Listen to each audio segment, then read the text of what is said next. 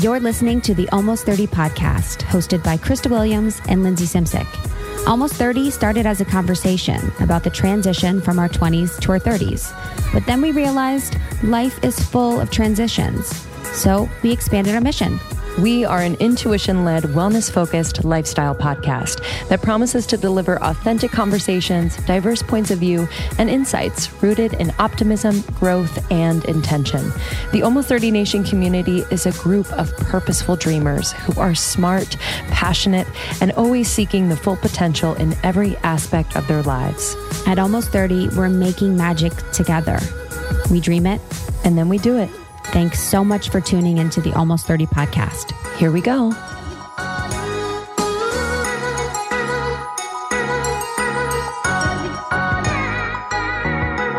Hello, everyone. Hi, how are you doing, guys? Welcome to Almost 30. It's Lindsey and Krista. We got our buns up. We got our buns and our grease, grease buns blaring. our greasy ass hair buns are blaring. If you got a bun on top of your head. I actually have been so disgusting that I'm motivated to get Same. ready now. This week, I'm motivated. Motivated. this is about as ready as I'm going to get, It's- but it's- I'm motivated. yes. It's 10% ready, but it, it feels good. Such a difference. I was like, oh, I'm going to shower. I'm going to blow drying your hair is actually uh some it does something to you. It I makes know. you think you're going somewhere. I know. I know. So hopefully you guys are doing well, braving the storm. Um, I'm curious how things have been for you. If things are settling, if you feel like things are getting better, things are getting worse, let us know. We are open for discussion. I feel like it feels like we're transitioning to potentially going back to not normal, but it Mhm. feels like we're moving out of it for me. Like it feels like the markets are stabilizing. People feel like they're more active and inspired to do things, to even go to the grocery store, to walk outside. There's people walking outside all the time. Very much, yes. People in nature all day. And I don't know, I just get this this feeling that things are going to start to to shift. yeah, it definitely feels I feel end of May-ish, but I also am curious if there's going to be a rush back to quote unquote what was. I don't know. I think some people will, some people won't. I'm just like curious how that will play out and how that will affect me personally, will affect us with business, like what that will kind of feel like when, say, you and I, almost 30, want to maintain, say, this sense of, okay, slowness, intentionality, peace, all the things. But then our agents are on one. You know what I mean? Like, I'm just saying, like, All the- the fans are on one. Our agents want us. There's TV networks that want us. But there's other like other systems around For us that I'm wondering will stimulate us to be like, okay. I know. Nothing stimulates this more than me, than my insaneness. But it does it it stress stress out seems like a little dramatic. But I do when I think about potentially going back to things as they were, it does make me feel a little nervous. Oh, same. Makes me a little anxious. Very much so. Especially with travel, with nature. I've really loved seeing the air the skies clear, like being able to look and see no smog in LA is powerful. There's no marine layer. Having empty roads has been Mhm. incredible. That's a huge one here in LA. Huge one. Yeah, I'm able to scoot scoot. This is the LA that I dream of. Apocalypse LA is the LA I like. I. Yeah, it's been in that way really, really nice. And to I- hear everyone that's working from home is really, for the most part, this is who I've been talking to, seems like they're Mhm. enjoying it. I was talking to a close friend yesterday, and they were just saying how their priorities have completely shifted. They're like, I want to have a baby. I want to get a house. Like, obviously, you know, a privilege to be able to do that. And like, that was not their priority two months ago. Two months ago, it was like, well, maybe in like five or six years after, you know, the heyday of my career, and I'll figure it out but now it's just completely shifted which as like an outsider and a friend i was like wow it's like really beautiful to see you just kind of get clear on some stuff you know so i think that's happening for a lot of people but it's also hard to like metabolize those shifts in priorities because like you've held on to the ones that you've had for so long. So even though it might be a positive shift, it might be hard to let go of. But what I'm looking forward to too when things not go back, but like move forward is just seeing people again and really like having get togethers, having little dinner parties, like going to the park and having a picnic with people, you know?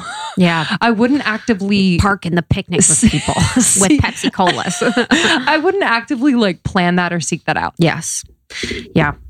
I'm um I'm just looking forward to people feeling if they have had shifts that have been negative in their lives to feeling better or feeling relief, but otherwise I'm really enjoying Mm-hmm. what's going on. But I do have my moments every day of that, you know, that tinge of fear that that creeps in. Um, but I felt so productive being at home so much Mhm. more. You know, Justin and I have just been like working together all day, which is so fun. Like he's such a homebody. He's such a one person person. So he's really loving it. And I love like at the end of the day at like 6 p.m., I'm like, up, Done. what do I want to do now? Totally. Sit in front of my fucking UV light for four hours? Yeah.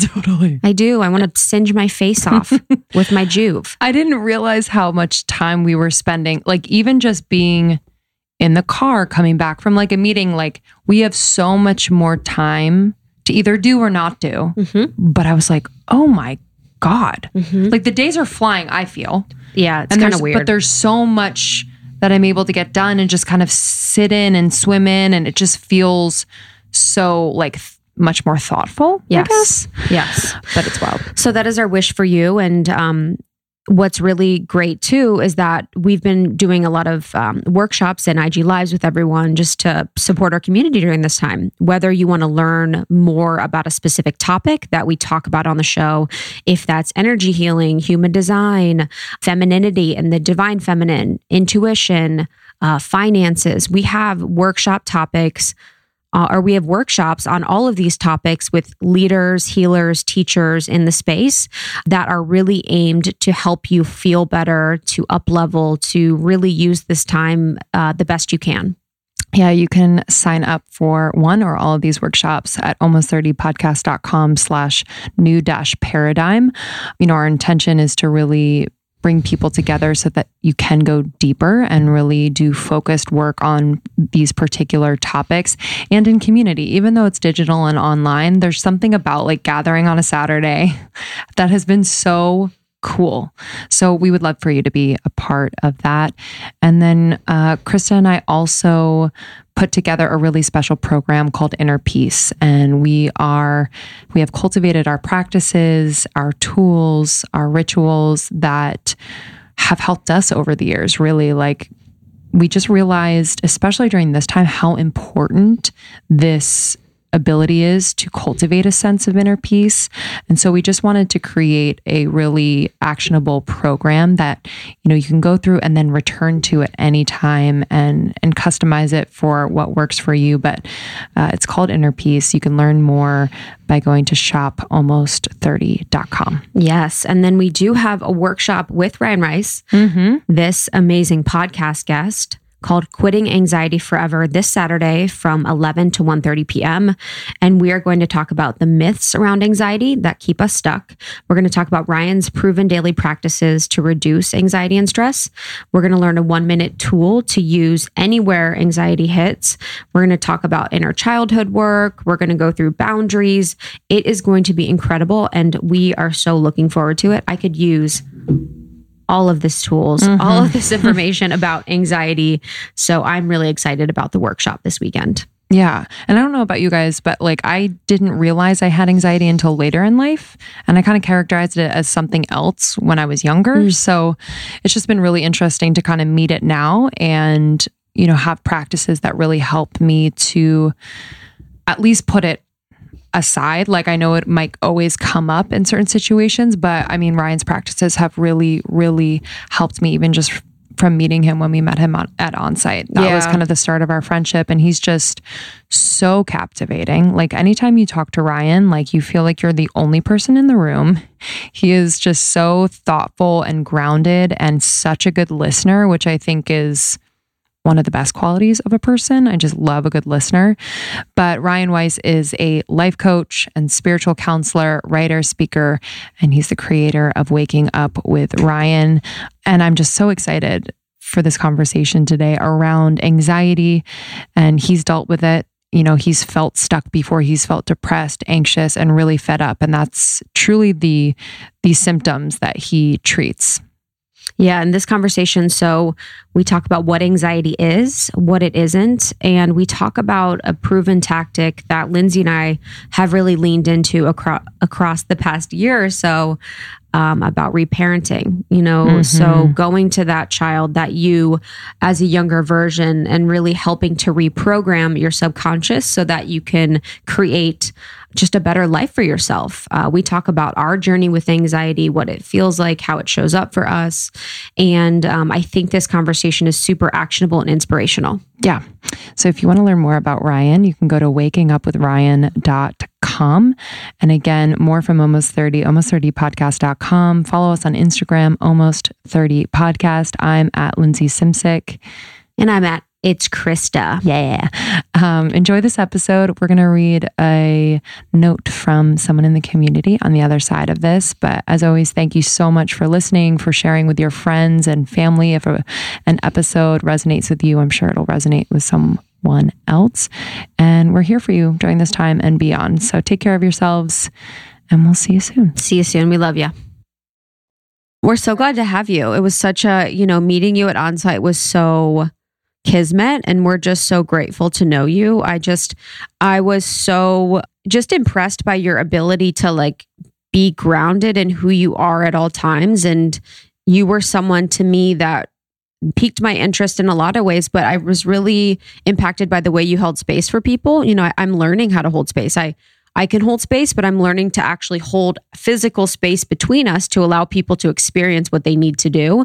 And you just held such space for people. So I was so glad to meet you. And, you know, I'm really excited to have you on today. Your work on anxiety is so profound. And I know it's so relevant for myself and our audience. So I'm so looking forward to this. Yo, thank you. And it's amazing to hear that that's how you experienced me. And firstly, I've done a lot, a lot, a lot, a lot of work to stop talking all the time and listen to people and just be present with people. And at the same time, the idea that I came off as what you're telling me I came off as is beautiful because if you could take a trip into the mind, the thoughts that are going on inside of my mind in social settings like that, my my lack of self-esteem and insecurities and anxieties arise all the time and so I'm in a constant process to find healthier ways of relating to myself and taking really good care of myself when those thoughts arise. You know, I, I, am just gonna like I'll just jump into this already. Like I'm thinking about somebody, one of my coaching clients who I was just talking with, who is having a really hard time with dating, and she was she asked me when am i just going to like be confident like you are ryan? When am i just going to be like brave like you are? And i was like girl if you knew the thoughts that go through my head this confidence that you think i have this bravery that i have doesn't mean that i'm not afraid. It doesn't mean that my thoughts don't beat me up. It just means that i stay in the room. It means that when the thought happens of like let's just say if it's a date situation and before the date the thoughts come up of like I should just reschedule it and tell them I have something going on with my kids because da da da da. I you know I don't feel attractive. I, I I don't look great. Whatever the thought is, instead of canceling it, you let yourself be afraid and act anyways. And I think that that piece is how I've trained myself to be able to show up. It's not that I've gotten rid of insecurities and doubts and fears. I don't know that that's possible. But it's just like, how do I choose to still live and choose to still engage in life, even with all of that happening? Mm. Yeah, so much to unpack there. I think the first, you know, that point about listening more is really profound for me because I think in our journey like getting to know our community and learning how to hold space was so much of that was being able to listen not feeling like we had to say words to comfort them. So I would love to dig in there because you know I don't know if people quite understand the power of listening and how you become a good listener and why that is such an important part of creating space for people. I've come to find that listening is everything. That listening has to do with slowing down. It has to do with stopping, with pushing the pause button. Listening is a way of observing. And if I go into this spiritually, I don't think we humans came here to this earth to do more and build more and create more and just more, more, more to achieve. I think really we came here to observe, to pay attention to how amazing being alive already is, how incredible the natural world already is. And so I think of listening like that. Listening gives us the opportunity to stop distracting ourselves with all of the doing and practice observing. And when we pay attention, it's like the difference between paying attention to what actually is as opposed to paying attention to all of our thoughts about what is. And so I think the need to talk, talk, talk, talk all the time to fill space, like you just mentioned, Lindsey, of like, we've been listening, holding space for our community. The more we listen, the more we see the beauty in being alive and the need to constantly make noise, the need to constantly talk has to do with how insecure we are with pausing in our own internal world right? Like, and how do we practice that? We practice it through meditation. We practice it through going into a practice every day to just start to observe, right? Like, we're so unconscious typically about how much noise is going on in our mind. And we're so trained in that fast speed. So typically, we think a thought, we immediately believe that thought as if it's true. And then the third step is we react to the thought right? And we're and we're living on this hamster wheel of think it, believe it, act on it, then think it and believe it, then act on it. And we have very little self-control in that way. We really become a victim to our own minds. And I study a text called A Course in Miracles that says the ego always speaks first and the ego always speaks loudest. And so, if we're always listening to that very first thought, which the ego is a thought system that is steeped in fear, it's a thought system that believes I'm separate and small.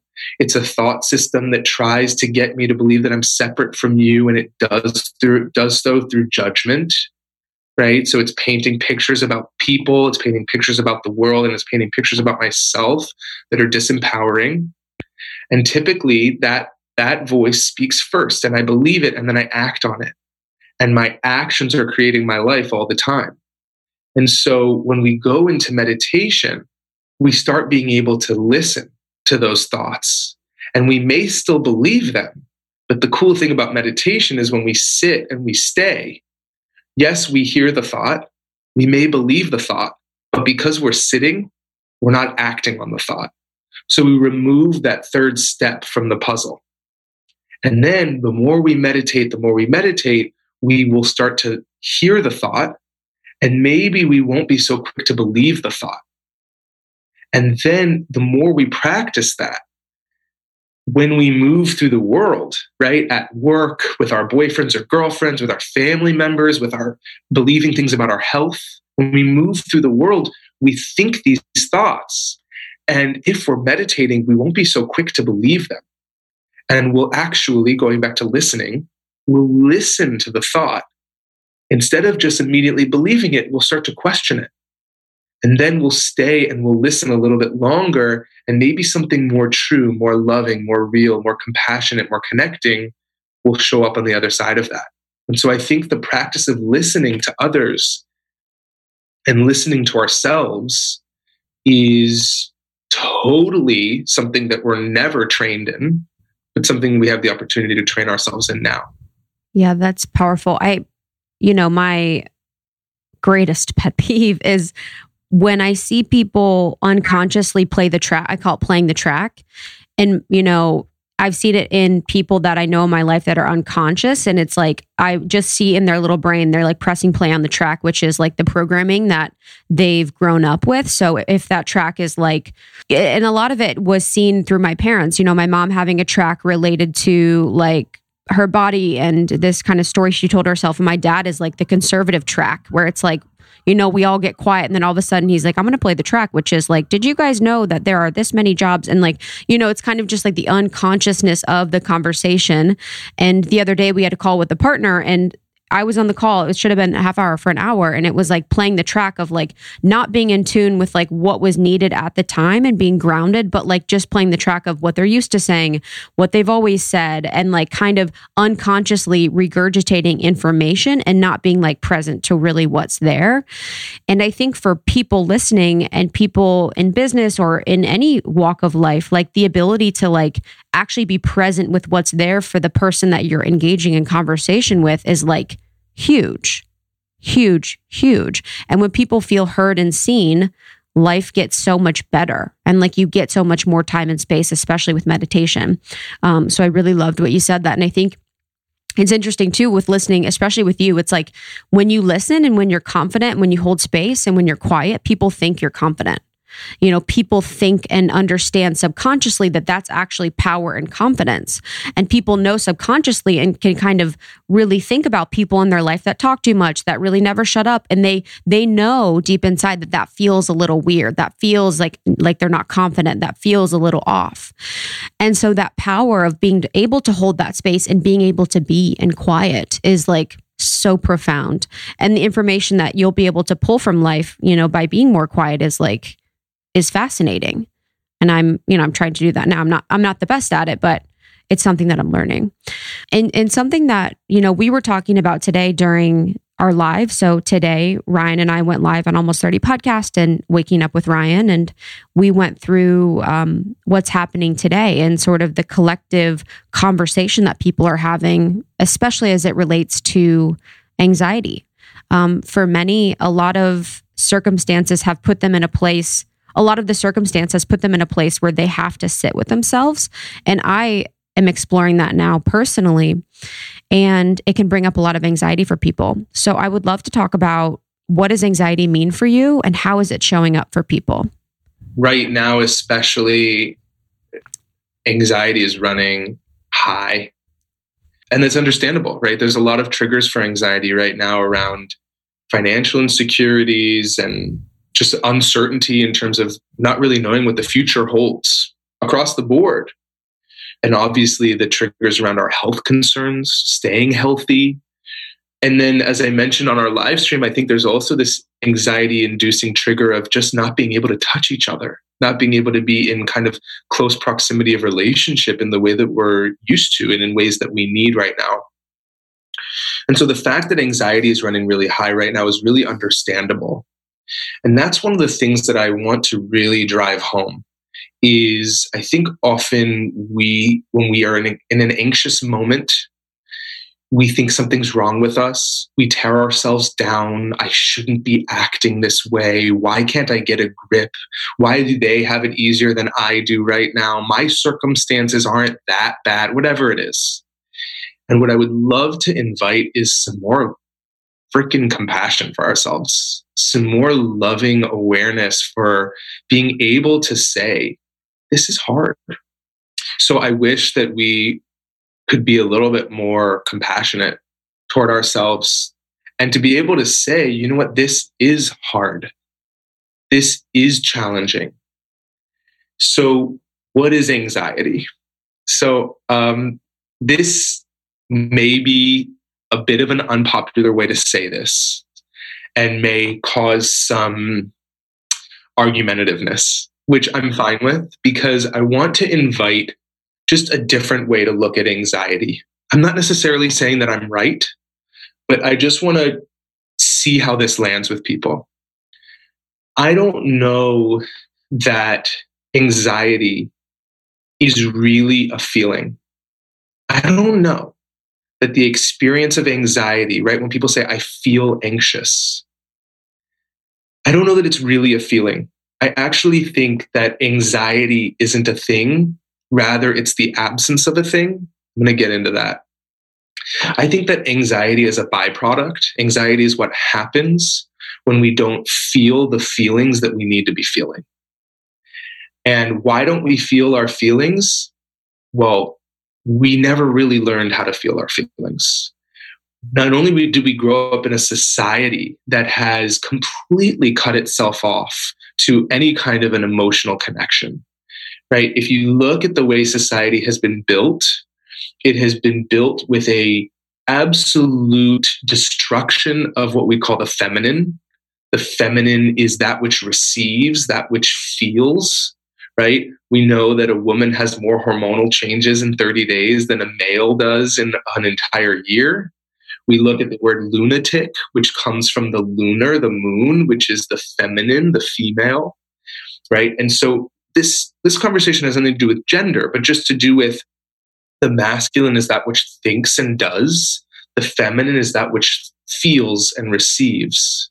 And we've built a culture that uplifts the thinking and doing and reduces, totally eliminates the, the validity and the value of feeling and being, which is really the root of why we're in the state that we're in right now in the world of so much destruction and so much inequality and so much fear and people being able to be abusive toward each other and unconscious of the way that their choices and decisions impact others is because if we were really rooted and connected into our feelings, no one would be able to treat each other in the way that politically we treat each other, societally we treat each other.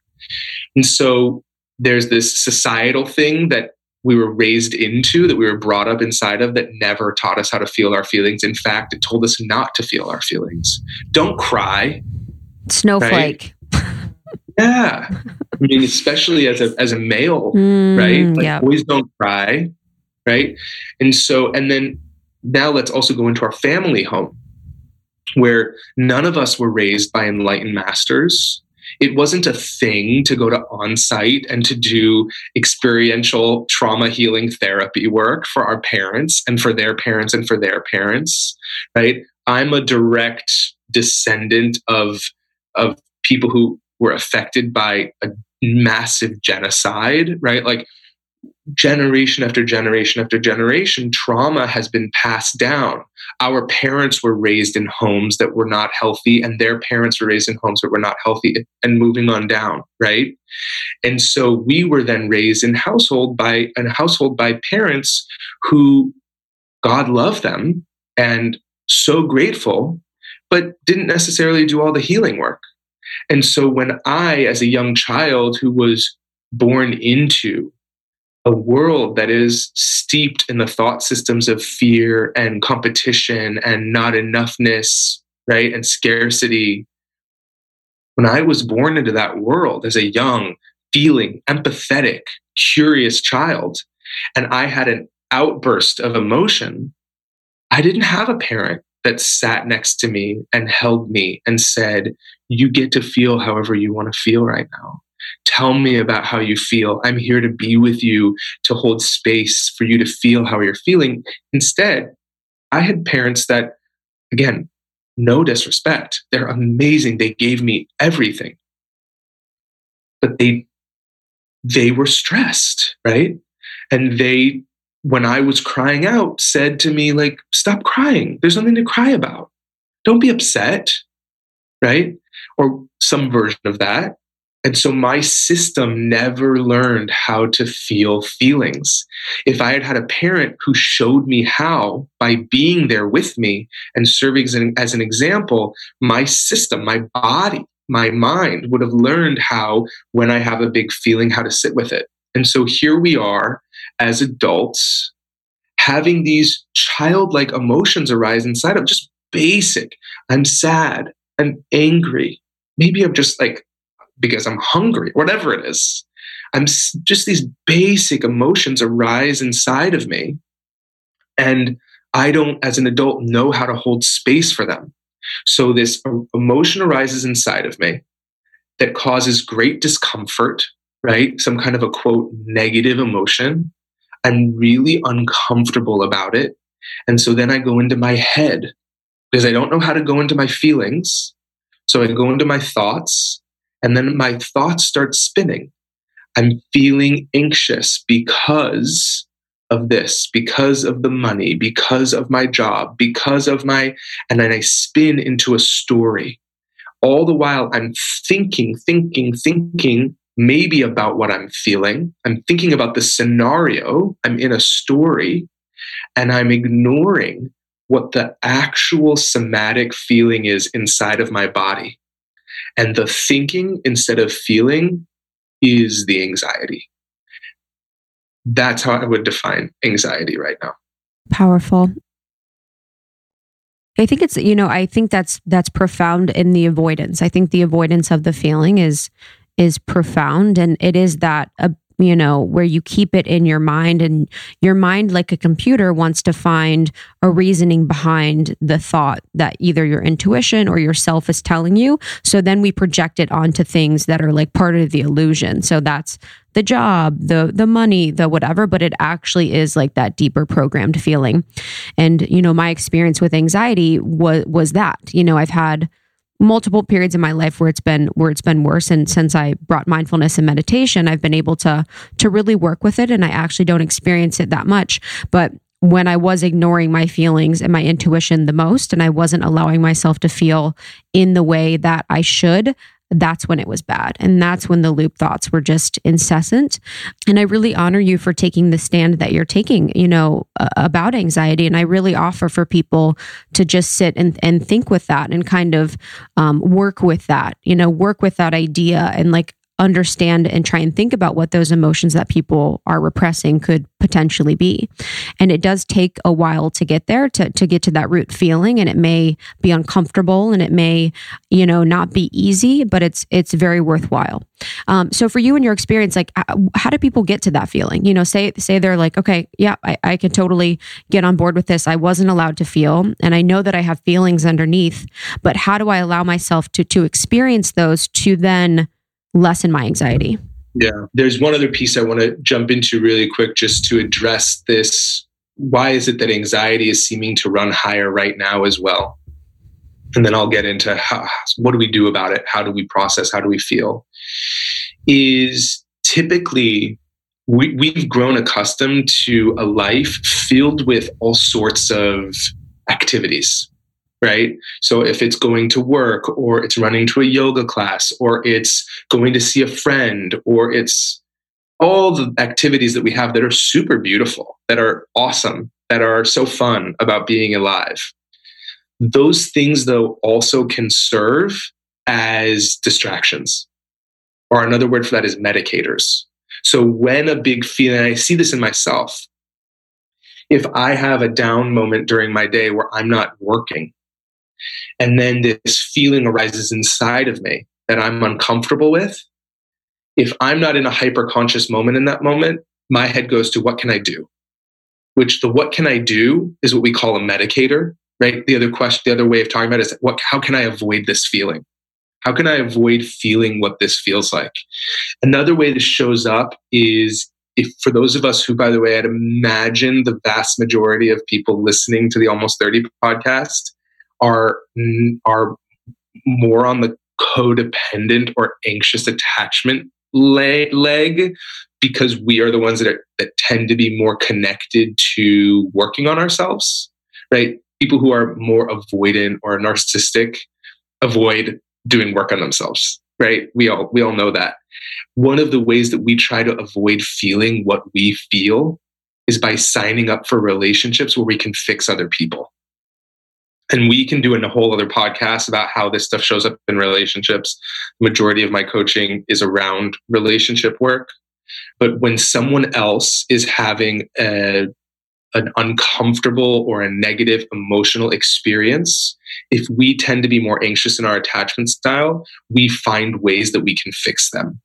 And it's not, we call it altruistic, right? I'm just looking for someone to save it's not really altruistic. It's actually our own avoidance. It's when you're uncomfortable, I'm uncomfortable, and I don't know how to be uncomfortable and how to sit with myself and my own feelings that are arising as a result of you being uncomfortable.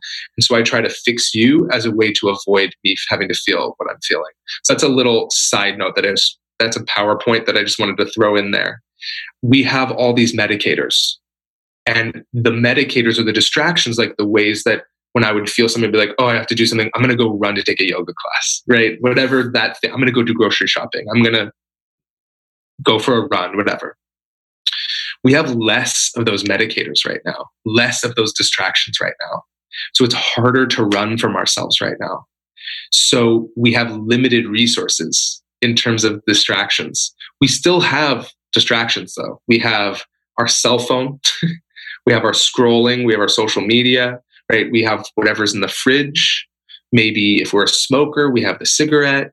We have all sorts of eh, of behaviors or or or experiences that we can use as distractors. And so I just wanted to touch on that because one of the ways that you know that or that I know that I'm avoiding is when I'm in some kind of a compulsive behavior that I that if I'm really being in my highest self I wouldn't choose eating this whole half of a cake. I wouldn't really choose scrolling through Instagram for 30 minutes. I, if I'm really being in my highest, asking the question, what's the best thing for me right now? And I'm doing it anyways, I'm in some kind of a compulsive behavior that I feel I have no control over. And that's probably because I'm ignoring, I'm avoiding feeling a certain kind of way. So how do we alleviate anxiety? How do we deal with this? Um, that's where I'm glad we're doing our workshop that's coming up because it's it's something that really needs to be experienced as multiple practices throughout the day. So there's a couple things that I want to pinpoint here.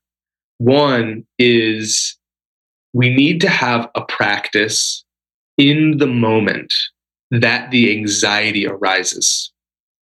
I'm going to address that in a moment because I think what's more important to talk about is the only way that we're going to have the consciousness to realize that we're having an anxiety moment and do something about it in the moment when the stress is on is if we have a daily practice that we don't that that is independent of whether we're feeling anxious or wonderful. If we have a daily morning practice ritual that we stick to every single day i think of my meditation practice for example. I don't really think of my meditation practice anymore as a spiritual practice. I think about it as the preparation for the real spiritual practice and the real spiritual practice is what do I do in the moment that my anxiety or my stress kicks, kicks in? That's the moment where the real work is. But we need to have the preparation work in the morning if we're going to have a fighting chance to have access to that kind of awareness in the moment that we're getting triggered. Okay, so there's two ways of talking about so what do we do? One is we have to have a daily disciplined practice for me, it's meditation. I've never found a practice more powerful and simple than being in a silent. I'm a Vedic meditation practitioner. I, pra- I do my 20 minute meditation with my mantra. This is something that Course in Miracles says the ego loves to talk about these spiritual practices, but it's the last thing that will actually do the practice. Okay, so there's a big difference between talking about meditation and how good it is for us and actually doing it. Talking about meditation and how good it is for us has no benefit. Doing it has every benefit. And so I sit and do my 20 minute meditation practice every single day, um, which gives me space and time to have a relationship with myself, which downregulates the stress in my system, which allows me to be aware of the kind of ways that I'm talking to myself that are not loving, that are stressful, that are harmful. Allows me to see them so that I know, oh my God, that's the reality that my mind is swimming in right now. Okay, there it is. And then I have some kind of um, choice as to whether I'm committed to diving into that for the rest of the day or not. It also, what meditation also does for me is it gives me the experience of what it's like to prioritize myself. So, so much of the day, we're always focused on everyone else and everything else and all of our responsibilities and everything we have to do out there in the world. And we're forgetting that there is a being who is inside of us who needs attention and love and connection, and that we have a responsibility to be in relationship with that being. And as a result of doing that practice every single day, literally every single day, I don't know how, if I can drive that home anymore. Like disciplined every single day, whether you want to do it or not. This is not a practice that you do when you feel like it. This isn't a practice that you wait to do until you feel like it. It's not a practice that you avoid when you're having a good day, right? How often does that happen? We turn to these practices when we feel like crap. And as soon as we're feeling good again, we think we don't need them anymore. And that is the ego's way of diving in to build a wall between us and our spiritual self. So what this practice does for me is it is it builds more awareness, it builds more compassion for myself, it, and it builds a relationship with myself, and it gives me autonomy again. So that that way, when the thing happens later in the day where there's that trigger, and then the stressor happens and then the anxiety starts respond starts happening inside of me and my thoughts start going wild. Because i've been doing my morning practice i'm hearing what's happening and i'm realizing oh my god there's a big feeling that's happening inside of me right now. So now i can go into the practice in real time which has everything to do with can i move my awareness away from the thoughts that are going into my head and into the feelings that are going on inside my body somatically? Can I, instead of rejecting the feeling or depressing the feeling, which we've been doing our whole lives, which leads to depression, instead of depressing the feeling, can I allow it? Right? So I've recognized, oh my God, I'm having a big feeling. Can I allow myself? I'm willing to feel this right now. I'm willing to feel what I don't want to feel. And can I just sit in that relationship with that feeling? The more I do that in the moment, when the anxiety is kicking in, I turn from my thoughts into my feelings. The more that energy will move, the more I'll get out of my head and out of the negative story around whatever's happening, and the more I'll start taking care of myself. You said earlier Krista, about how when people are quieter and slower and listen more, that they seem more confident. I think that confidence in our own selves doesn't have to do with believing that we can do everything. It doesn't have to, you know, it's not this kind of like arrogance that I'm so special and that I'm bulletproof. I think confidence actually comes from knowing that when I enter into the world, into certain circumstances that might be difficult, that those circumstances are going to bring up inside of me uncomfortable feelings that I've been avoiding. And confidence comes from the knowing that I can allow myself to feel that and that I can be with it and that it's not going to kill me. Mm, yeah. Yeah. I, I think saying it that way is so profound because, again, just kind of for people out there that have felt so much shame around feeling for so long. Like that is so true. That is where the confidence lies. And the autonomy piece really speaks to me. I feel like my morning practice has allowed me to not no longer identify with my fear no longer identify with those thoughts that have been um, keeping me small or just in that state of anxiousness and i've just realized to kind of bring back that parent family piece, like how enmeshed I was in their identification with fear and anxiety. And so I just, I became that. I kind of took that on because I thought that it would help them to feel better if I kind of took more of that on. So there's this like subconscious like balancing that happens, I think, within a family where I'm the oldest. So like taking on their anxiety meant that I was like, okay, I'm a part of this family. Like I'm I'm helping in some way. It's like so fucked up, but it's like it's true. And then you realize later in life, and that's kind of been my work, especially now, like during this time on earth and in, in isolation that's what's been coming up. It's like this detachment which feels so dramatic and painful because you're like they're my family like no. But it's like it's been so unhealthy for me and unhealthy for for them as well. So i just think that is that is so profound. Did you have experience with that like later in life as it relates to your family? Oh my god yes yeah this piece that you share around shame for for for feeling shame has to do with this idea that there's something wrong with me. And so there's this association that because i have these big feelings there's something wrong with me. What i want to say to everyone listening to this is because you have these big feelings means you're alive. That means that there's actually something really right with you right? So we have to rewire this shame piece and I think the reason that we have this shame connecting Lindsey with your family and with my family is that we were largely invalidated when we had big feelings, right? And as as we experienced at onsite, and, and we learned this, I don't know if you remember this, but this has really stuck with me, is that when when um, trauma informed therapists have looked into those who heal from trauma like big T traumas versus those who don't.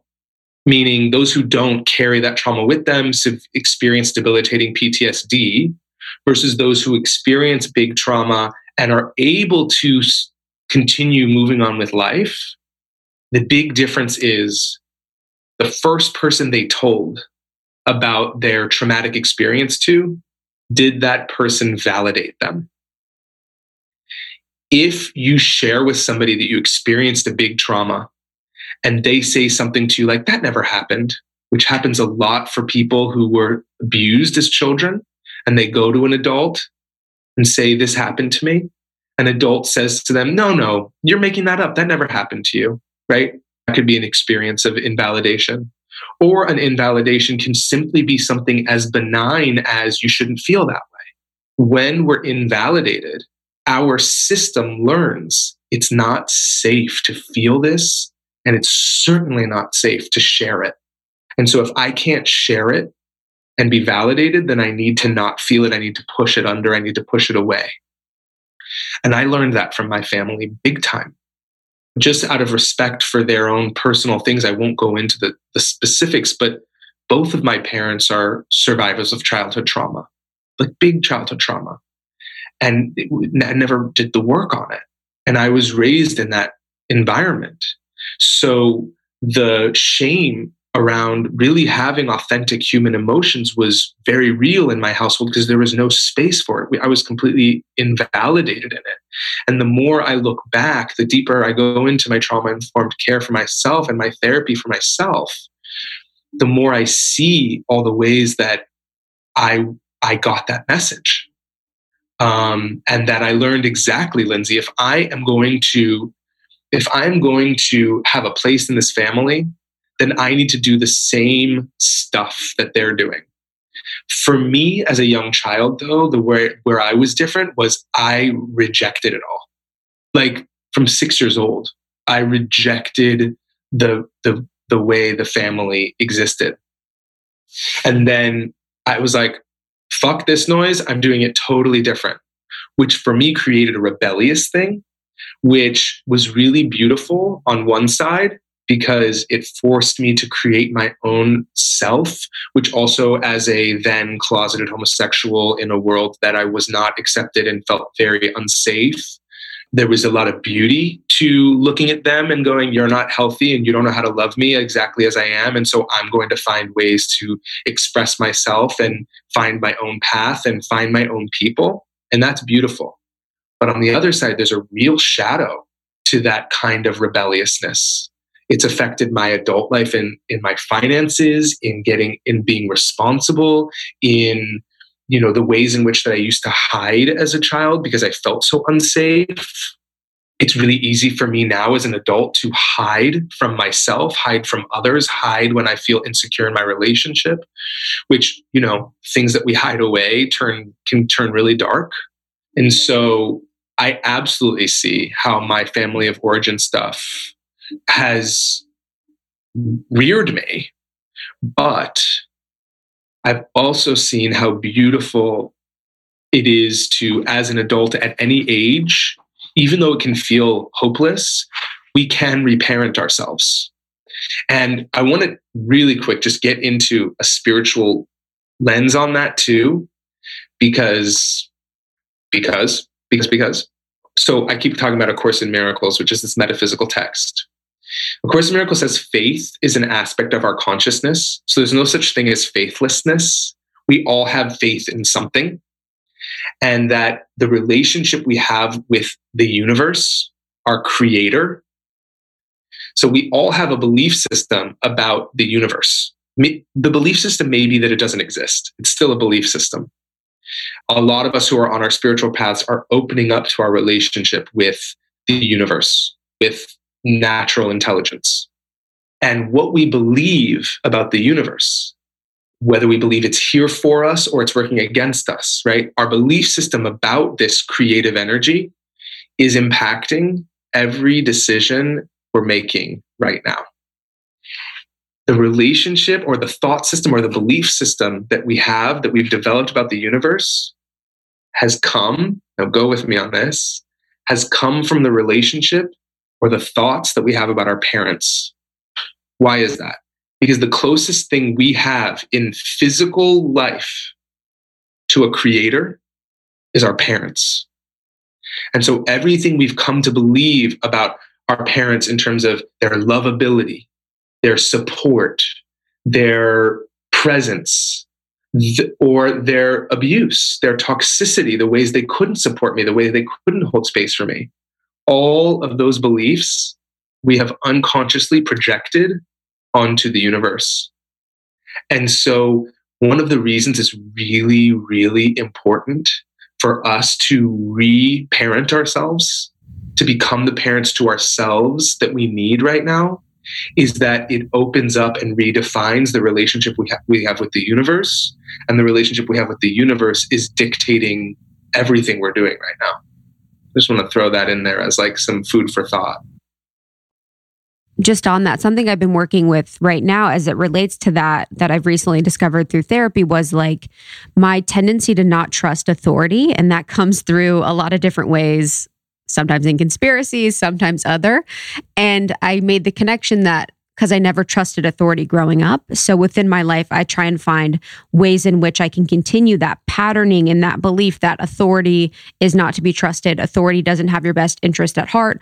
Authority will always like backstab you. Authority will never really be there for you. And it showed up, you know, I was a rebel too. So that showed up my whole life. But it's funny how it's also showing up right now in my reality. So it's almost like I create this reality and then these situations are brought to me to confirm that, or I seek out these situations to con- to confirm that. So I think for people, it's an interesting thing to think about, like tracing back your feelings. Like, okay, so maybe you felt untrustworthy or unworthy. Like, how now is that showing up for you as like your greatest lesson and your greatest teacher?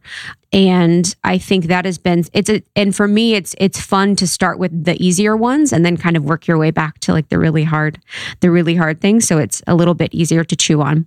This was so beautiful. And and i just want to as my last question just ask and offer up you know what is the the resounding message that you're receiving right now that you're sharing with your community during this time? Slow down. Just slow down. Please just slow down. It's like we spend so much time doing a lot of wasting our energy on things that are really non essential. This language around essential activities, I think, is really interesting to look at in our own life. Like, what is really essential versus what are the things that we've been doing because we're just running this hamster wheel? And I think we're gonna we're gonna continue seeing that the businesses that th- survived this time are things that are actually providing some kind of an essential value to people. And the people who are going to thrive during this time are going to be people who use this time to ask what is essential about being alive? What is essential about the gifts that I give? What is essential about how I spend my time? And I think that it's that slowing down is absolutely necessary to build a relationship with our authentic self, with who we truly, truly, truly are. And I think I used to hear people say that kind of stuff like build a relationship with yourself. The relationship with yourself is the one that matters the most. 10, 11, 12, 15 years ago, I used to listen to gurus and people that would talk about that. And I'd be like, yeah, that's a nice concept. It's remained a concept. And because I've been so disciplined and diligent in my practice as best as I can, by the way, I've been far, far, far from perfect. Okay. So we have to leave room to mess up, to fall into our indulgences, to be absolutely imperfect. But what I have found is that notion of slowing down enough to build a relationship with ourselves is not just a concept. It's very, very real, somatic thing and when we do it, it becomes, you know, the, the relationship we have with ourself becomes the blueprint of the relationship we have with everyone and everything. How we talk to ourselves becomes how we allow others to talk to us. How we treat ourselves becomes how we allow others to treat us in work, in relationship, across the board. And so if we can slow down to to to prioritize this relationship we have with ourselves and not just the parts of ourselves that we like and the parts of ourselves that we're comfortable with but the parts of ourselves that are afraid the parts that are of ourselves that are um, compulsive the parts of ourselves that are imperfect and instead of hiding those things away from ourselves look at them be with them feel into them.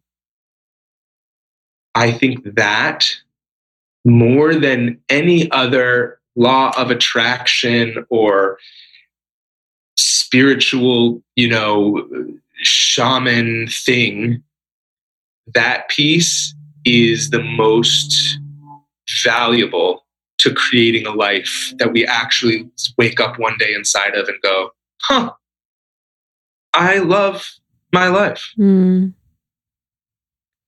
Beautiful. The goal. I feel that. Last question for me. You spoke earlier about just our want for kind of that human connection and those relationships. It's kind of been like stripped from us during this time.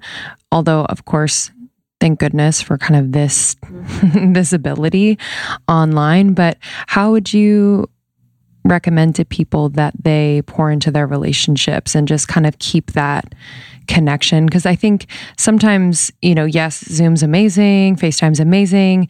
We hop on for like a happy hour. Hey guys, let's catch up. But are there deeper ways that we can connect with the people that we really care about?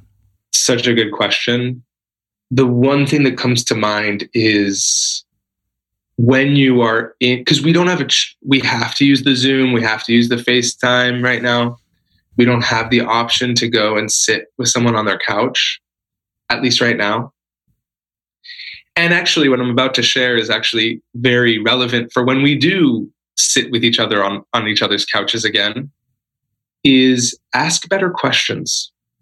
Show up inside of a connection with your people and ask good questions. Ask thoughtful questions and listen deeply.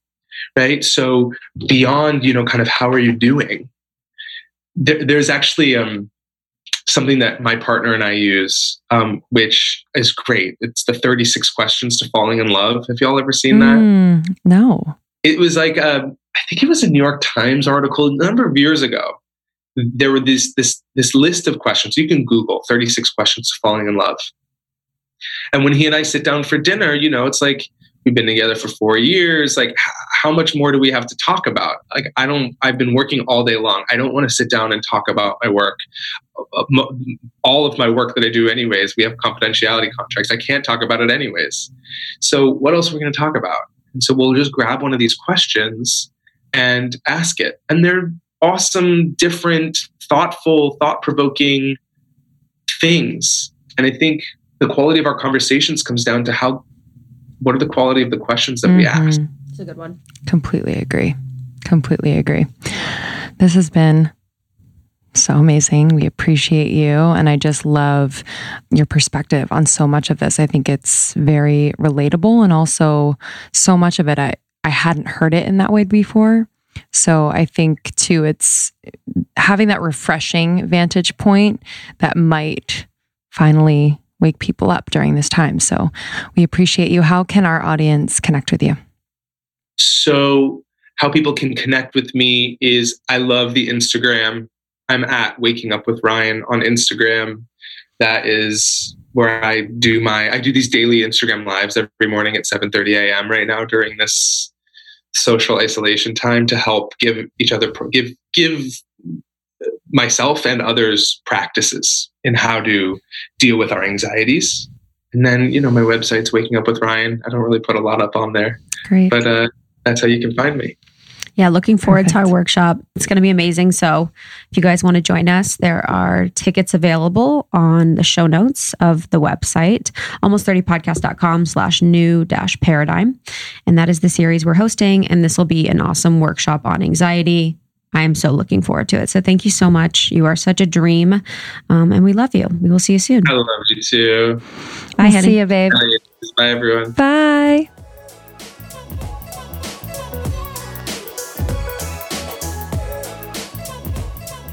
Amazing. Thank you so much, Ryan. I'm so looking forward to the workshop, Quitting Anxiety Forever let's learn all the tools to quit anxiety forever. Yeah. During this workshop. Almost30podcast.com slash new dash paradigm. And you can learn more about Ryan, waking up with Ryan.com.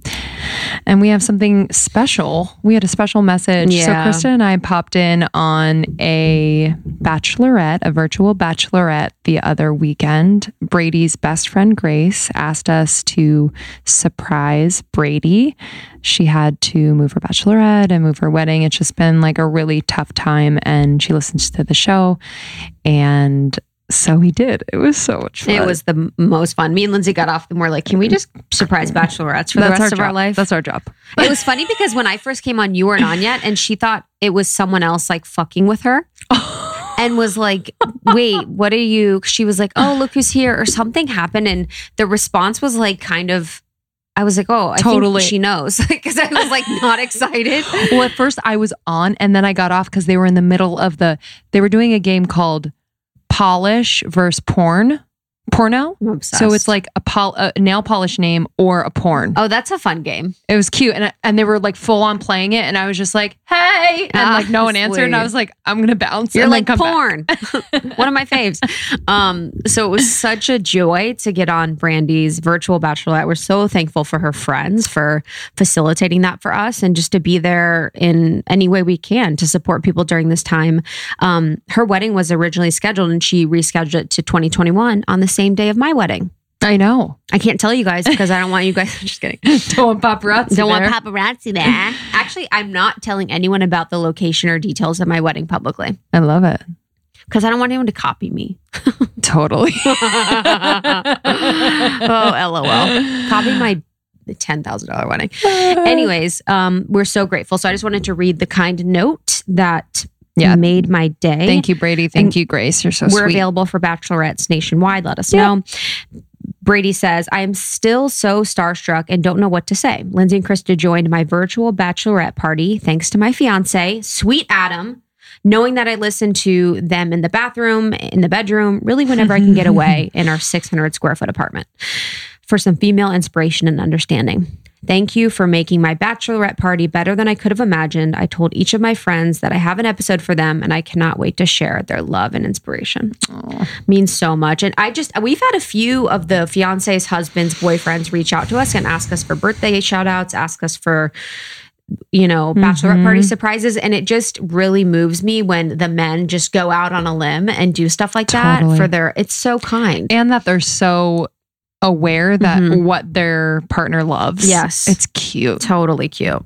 So cute. Thank you for inviting us. That was that was so much. joy of my life. Um, sending you guys so much love this week. Hopefully, um, you know, you feel inspired after this conversation. Come chat with us in the Facebook group and, you know, 20,000 other women that are super cool and calm and supportive and kind.